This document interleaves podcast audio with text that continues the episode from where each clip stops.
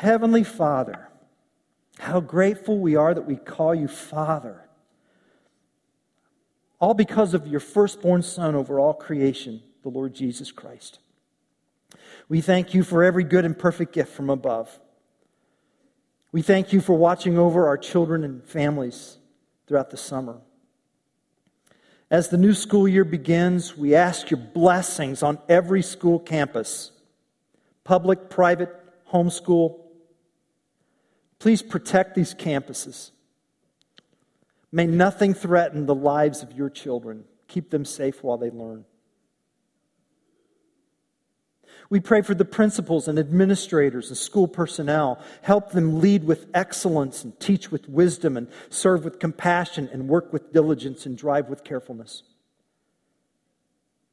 Give the teachers sound minds, wise plans, compassionate hearts, clear words, physical strength, good examples, and motivating leadership. Lord, help our students learn.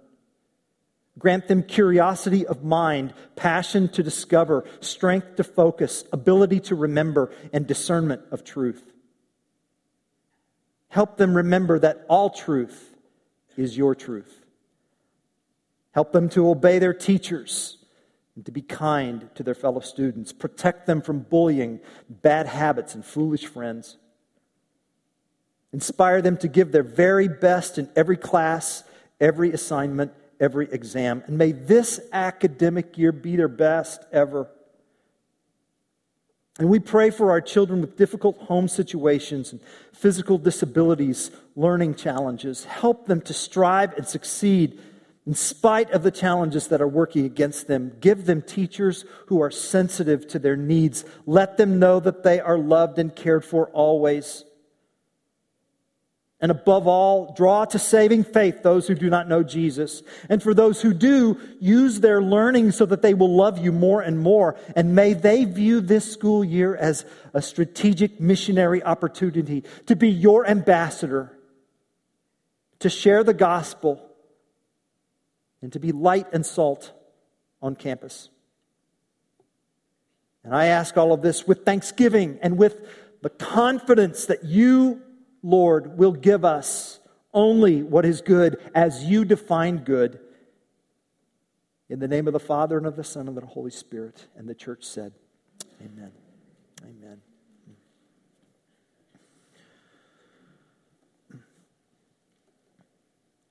So, Tony Campolo is a retired uh, sociology professor. He taught at the University of Pennsylvania. He taught at Eastern uh, College in Pennsylvania. He's also an ordained pastor. And he has spoken over the years to many Christian gatherings. And one time, Tony Campolo was asked to speak at a Pentecostal college in Eastern Pennsylvania. He remembers going backstage and having eight pastors lay their hands on his head and pray over him prior to the chapel service. And it was quite an invigorating experience, uh, but maybe you don't know this pastors can sometimes pray lengthy prayers. And as these pastors were doing just that, they, you know, had their hand on his head and they were praying these lengthy prayers with their hands on his head. And as these pastors were praying and lengthy prayers, they began to fatigue and their hands would just kind of lay heavily on his head. And he was, neck was kind of getting sore. And one particular pastor didn't even pray for Tony. He said, Oh Lord, we just want to lift up Charlie Stoltzfus before you today. Tony Campolo's going, Charlie Stoltzfus, he's not the one preaching in chapel. What is that all about? Oh Lord, we just ask that you would just be with Charlie and his family. Be with Charlie Stoltzfus, who decided to leave his wife and his three children uh, this morning. Oh Lord, you know where Charlie Stoltzfus lives. He lives about a mile from here in the silver trailer on the right. Tony Campolo's going, does this guy not think that that God knows where Charlie Stoltzfus lives? Why would he pray that in his prayer? And this guy went on and on and on. And after they were done praying, Tony Campolo got up and uh, did uh, his chapel service, and it went really well. And then shook hands and got in his car and went on the highway to go back. And uh, while he was on the highway, uh, he happened to see a hitchhiker on the shoulder of the road. He's thinking, well, I'm a minister. I guess I ought to pick the guy up. So he pulls over to the side and picks up the hitchhiker. Guy's in the car, and uh, they go off. Tony Campolo says, by the way, I'm Tony. Tony, how are you? And the guy says, hi, I'm Charlie Stoltzfus. True story. You're Charlie Stoltzfus. I'm Charlie Stoltzfus. Really? Yeah. So Tony Campolo gets off at the very next exit and turns around. Charlie Stoltzfus goes, whoa, whoa, whoa, what, are you, what are you doing? I'm taking you home because you decided to leave your wife and three kids this morning, didn't you? How did you know that? He's plastered against the, you know? And so then Tony Campolo goes back and goes down one mile from the chapel to the silver trailer on the right, pulls into the driveway, and Charlie Stoltzfus' eyes are just bugging out. How do you know where I live? Tony Campolo says, Because God told me.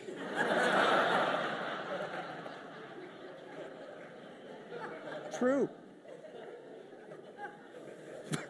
the door opens, his wife comes out, You're back, you're back. And, and they hug. And Tony Campolo says, Now, you two, let's go in here. You sit down. I'm going to talk and you're going to listen. And did they ever? and he saved their marriage. Uh, yeah. James chapter 5, verse 16 says, The prayer of a righteous person has great power as it is working. Hmm. Pastor H.B. Charles once said, There is much to do to fix your situation after you pray, but there is nothing you can do to fix it until you pray because the prayer of a righteous person has great power as it is working. And I think about that account, and I think about that quote, and I think about that verse, and I'm thinking, oh God, for my prayers to have that power.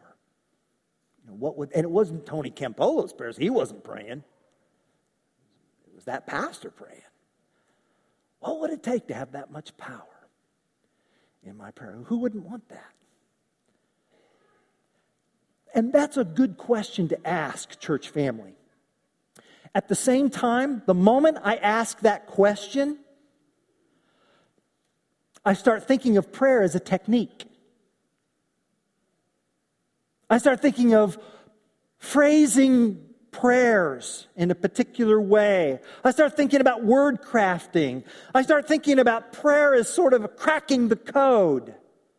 Prayer is sort of a, you know, a, a Da Vinci code scheme that if I can just pray the right prayer in the right way, I can get God to do what it is I want to do. And that we kind of we're getting, that's not where we're going. That's not where we're going. Um, very helpful book uh, during the summer that I read by Paul Miller called A Praying Life.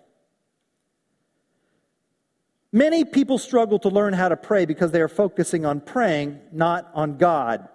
Let that sit there for a minute. Many people struggle to learn how to pray because they are focusing on praying, not on God.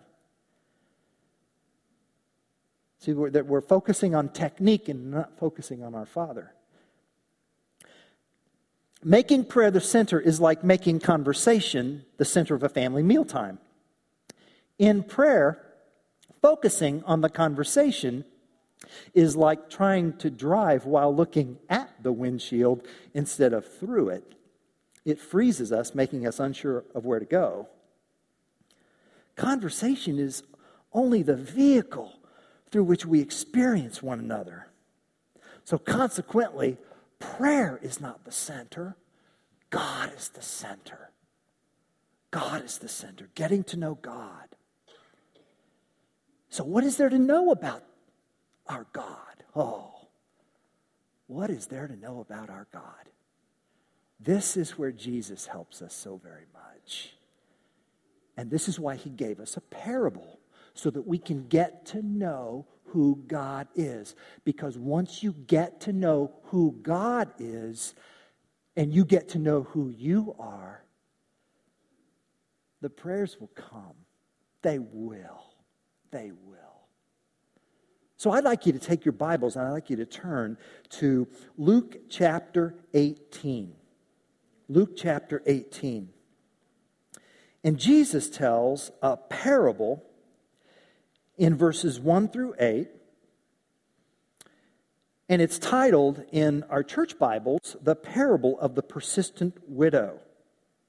If you don't have a copy of God's Word to call your own, uh, there's a copy of the scripture in the pouch in front of you. Please take it, put your name in it, and um, receive it as a gift from our church family.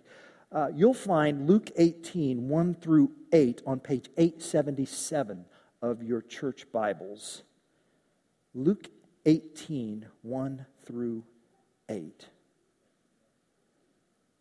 And he, that is Jesus, told them a parable to the effect that they ought always to pray and not lose heart.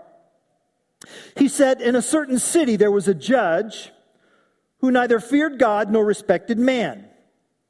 And there was a widow in that city who kept coming to him and saying, Give me justice against my adversary.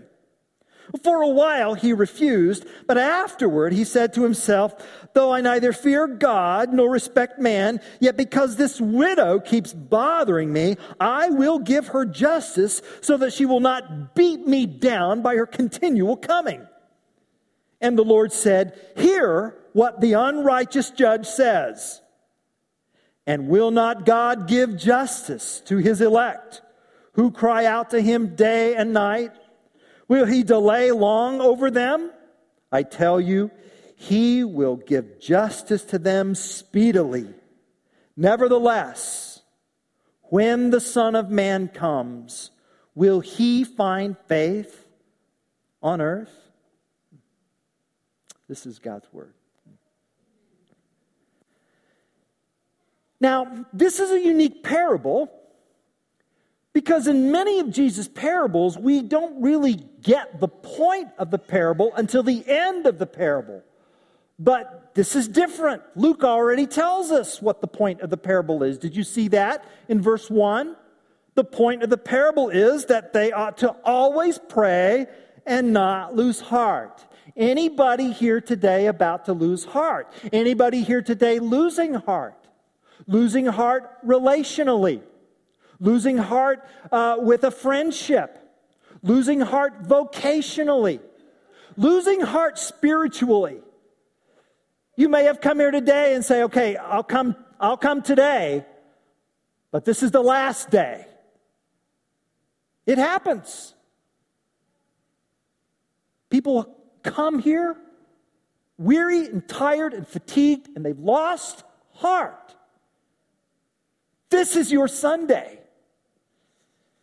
This is your Sunday. Jesus gave us this parable to always pray and not lose heart. In fact, we could put the big idea uh, just this way. Here it is prayer is the path to persevering faith. Prayer is the path to persevering faith. How can we continue when we feel like quitting? How can our heart be strengthened when we feel like it's lost? Jesus tells us in this parable it's by persevering prayer. Persevering prayer that refuses to quit, which leads to a persevering faith because we know the God who has never quit on us.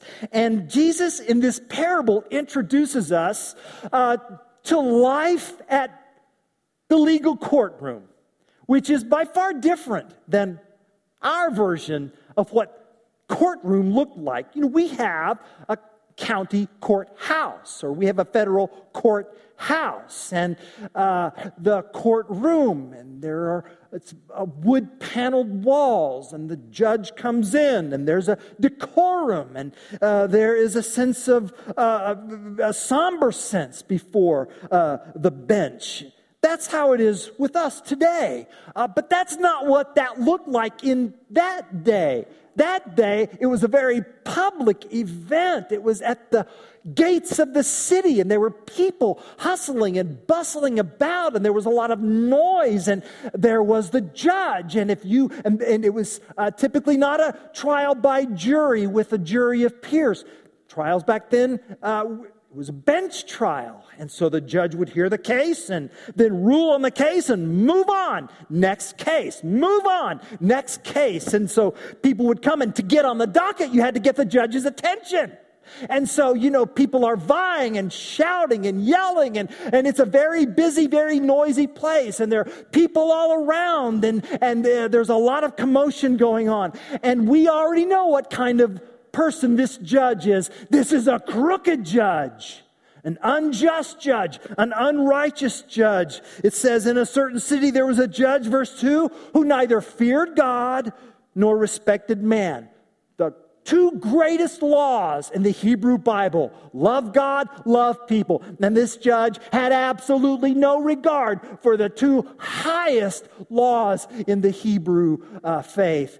This judge was crooked and partial and corrupt, which means he took bribes. And so if you wanted your case heard before this judge, you needed to grease the wheels of justice with a bribe, and then maybe you would get a hearing before this judge.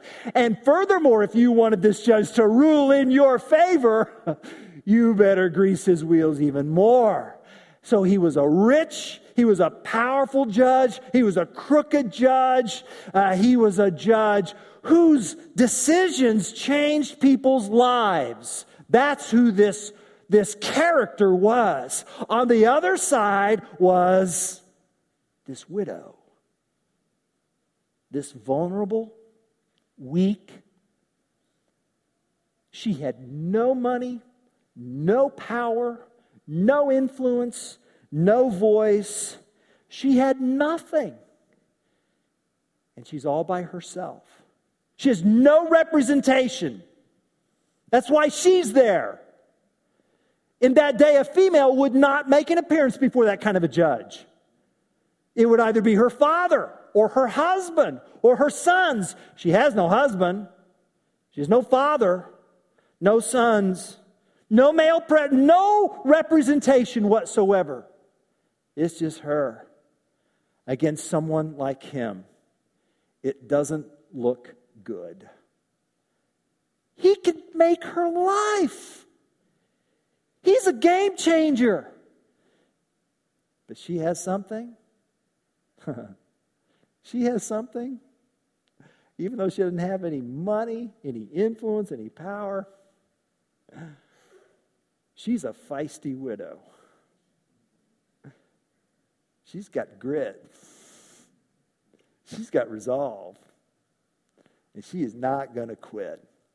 And so she says in verse 3 Give me justice against my adversary, meaning she's in the right. And she knows it, and the adversary knows it, and if only the judge would hear her case, he would know it. She's in the right. He can do something to change her life. And so she keeps coming to him, but he refuses. Why should he see her?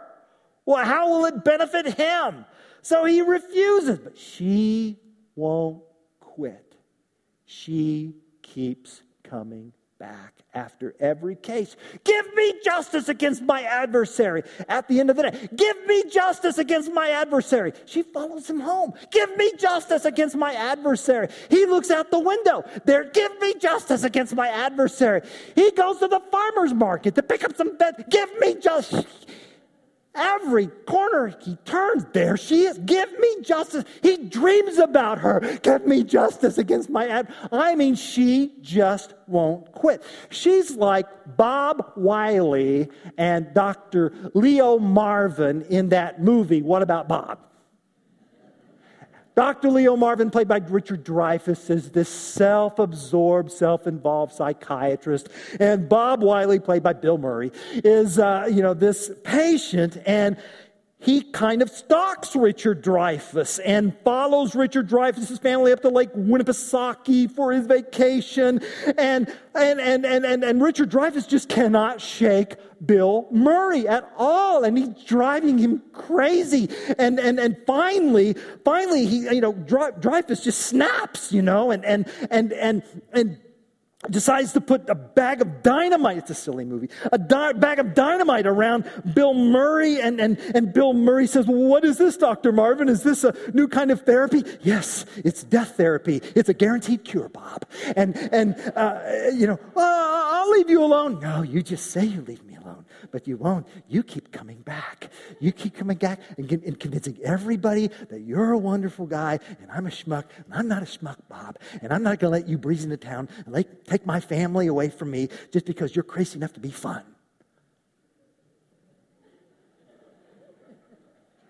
I've seen it a few times.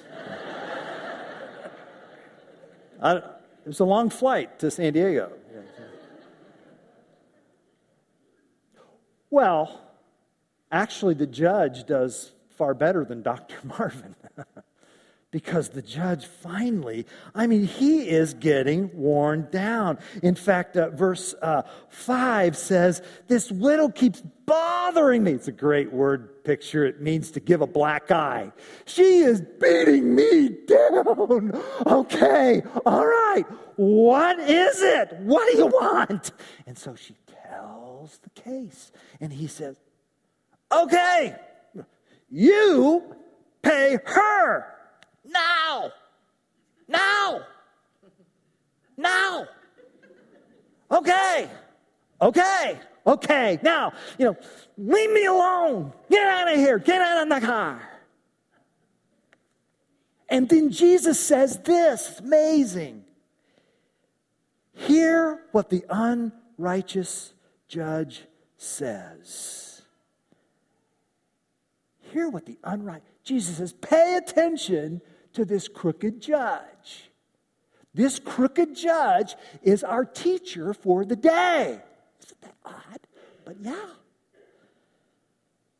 When you pray, plead with God and pester God and nag God and annoy God and keep coming back to God over and over and over and over and wear him down and wear him out and keep asking and asking and asking until he finally says, Okay, enough. I've had enough. Okay, you can have it. Now get out of here. Amen. Don't say amen. That's not the point.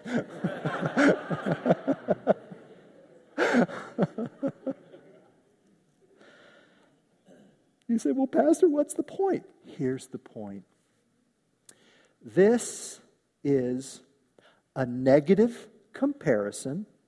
Write this down. This is a negative comparison, lesser to greater parable. That's the point. It's a negative comparison, lesser to greater parable.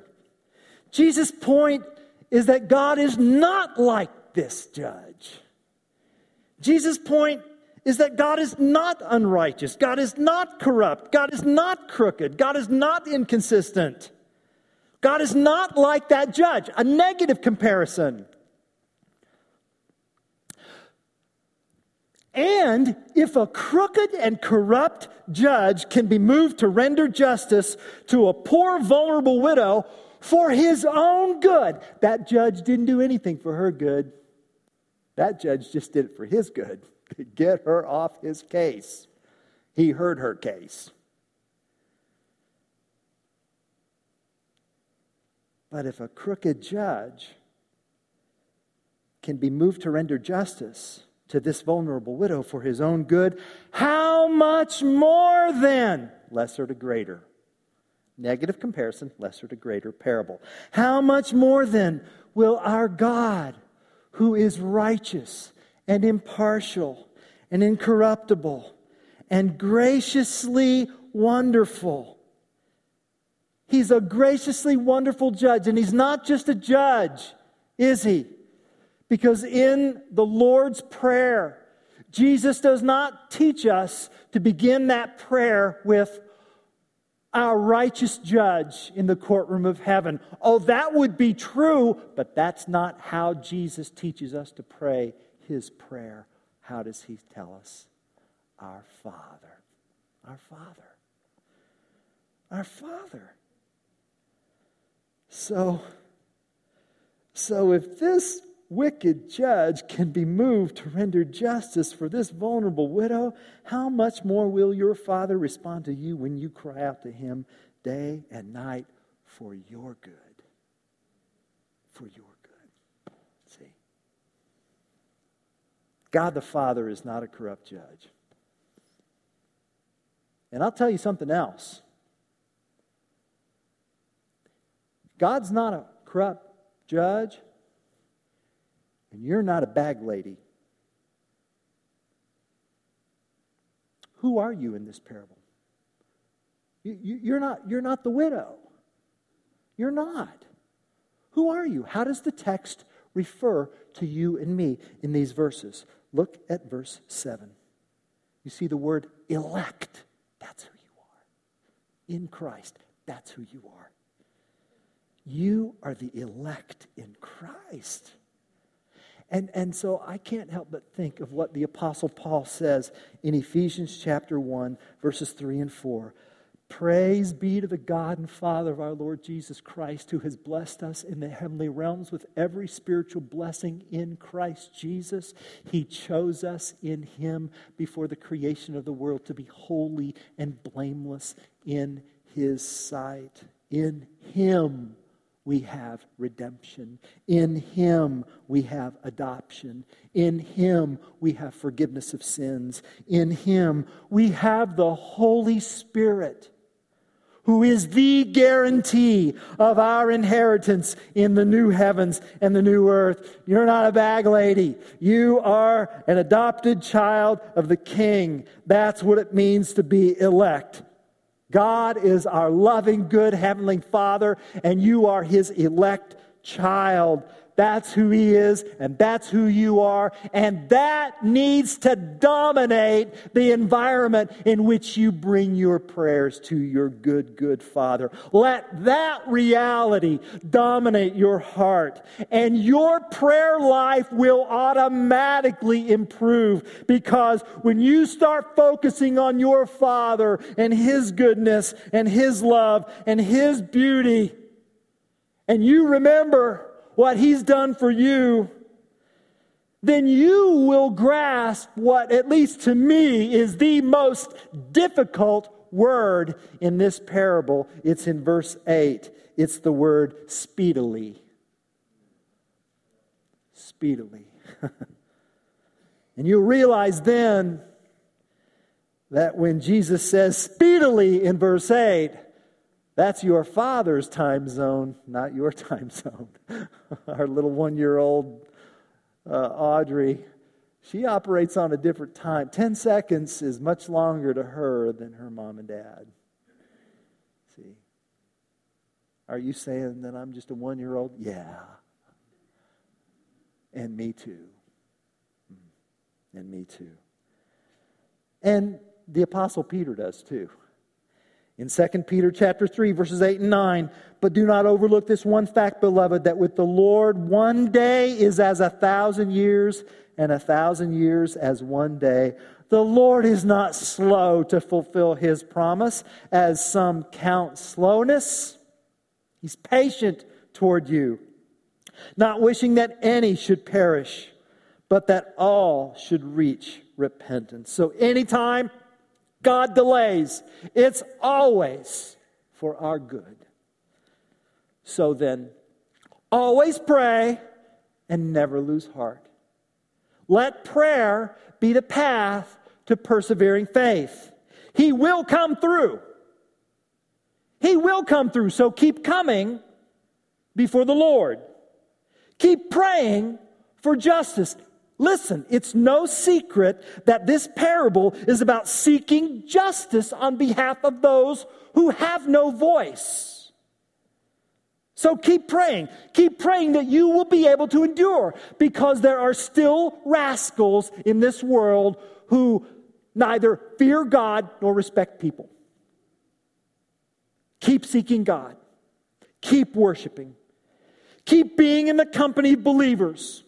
Or as we say at Celebrate Recovery on Friday night, keep coming back. Keep coming back. Keep asking. Keep serving. Keep giving. If a vulnerable widow can cry out to an unjust judge in the hope that even he can make things right, how much more then can we, who are the elect children of God, cry out in hope to our good Father, knowing that He will make good on His promise for us? Do you believe that? So, I want to give you something very, very, very practical here this morning. Um, a discipline of prayer that I've been taught. And I do not offer this as a technique to manipulate the Almighty, but I offer this as a, a discipline to help keep my mind focused because I don't know about you, but I often get distracted in my prayers. And so here is the discipline. Uh, it's from a really good book uh, by Don Whitney called Praying the Bible. Praying the Bible. And here's the book in one sentence. Okay? When you pray, open your Bible and pray through a passage of Scripture, a verse, a paragraph, a parable, or a chapter. That's the book. when you pray, open your Bible and pray through a passage of Scripture. Now, what does that look like? Well, with this parable, it might look like this. Verse 1 Oh Lord, help me always to pray to you, help me never quit. Help me never quit my faith. Help me never quit my degree program. Help me not to quit my relationships, my church, my small group. Help me not to quit, Lord. Verses 2 through 7. Because, Lord, you are so much more than this judge. You are righteous, you are just, you are pure, you are incorruptible, you are brilliant, you are beautiful. Hallowed be thy name. And oh God, in Christ, I am so much more than this widow. In Christ I am elect. In Christ I am chosen. In Christ I am redeemed. In Christ I am rescued. In Christ I'm adopted. In Christ I'm secure. In Christ I'm holy. Not by my works, not by my acts of religion, but by your grace and your mercy alone. Now then, Lord, give me. Grant me. If it be your will, help me. And no matter what happens with my problem, with my conflict, with my health, with my country, with my job, no matter what happens, Lord, find me faithful. Find me faithful. You see, that's verse 8.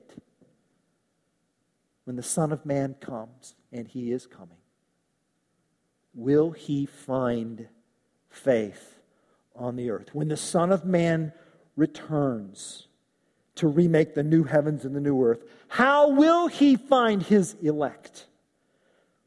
Will he find them faithful in prayer? See, see we, we look at this parable and we're, we're wondering how God's going to respond. But that's really not the point. It's how are we going to respond? See, see we, we already know how God has responded to our acts of treason. Our good, good Father met justice by putting his Son on the cross for our sins. Jesus received God's justice so that we can receive God's forgiveness. In the fullness of time, God speedily sent his Son. God made him who knew no sin to be sin for us so that in him we might become the righteousness of God. And in his death and burial and resurrection and ascension, God in Christ has acted on our behalf, doing what we could never do on our own. God gave Jesus our justice so that we could receive adoption by grace. And why did he do this? What was his motive? Love. Love. His sole motive, love. Love destroyed the penalty of sin. Love is destroying the power of sin. And one day, when the Son of Man comes to remake the heavens and the earth into the new heavens and the new earth, he will destroy the presence of sin forever. So persevere. And persevere by praying because prayer is the pathway to persevering faith. You can't bother God in prayer because you're not a bother. And you can't annoy God in prayer because you're not an annoyance. You're an adopted child in his family. And you might say, Well, I don't want to trouble him with my small thing. Listen, before our Almighty God, there is no big thing, it's all small. Is anything too hard for the Lord? God's not the unjust judge, and you're not the widow. So come to Him. Come to always pray, always persevere. So, so can you imagine a congregation of a thousand people? Who just they're just absolutely convinced of that to the core of who they are. A congregation with fervor and hope and intensity and passion. A congregation that knows that God, their Heavenly Father, is good and they are loved. In Christ, they are the elect. Not elect in any sense of superiority, but elect in the sense that God's love is firm and secure, and God will make good, and we can't lose. My goodness, we've had two uh, dreary weeks of political conventions, each party vying for influence and power, and each claiming that they can do what only God can do. But we know better. What could a thousand heart filled, persistent, gritty, feisty believers do in our community? At the U of I, at Parkland, in the business community, at our medical centers at our school districts. Immovable believers who have a rock solid hope in their King, Jesus, the Son of Man, will make things right in this life and in the life to come. Will Christ return to find us faithful? Huh? Well, yes, he will. Won't he? Amen. Amen because we know who He is loving Heavenly Father. And we know who we are the elect by the grace of Christ. Amen.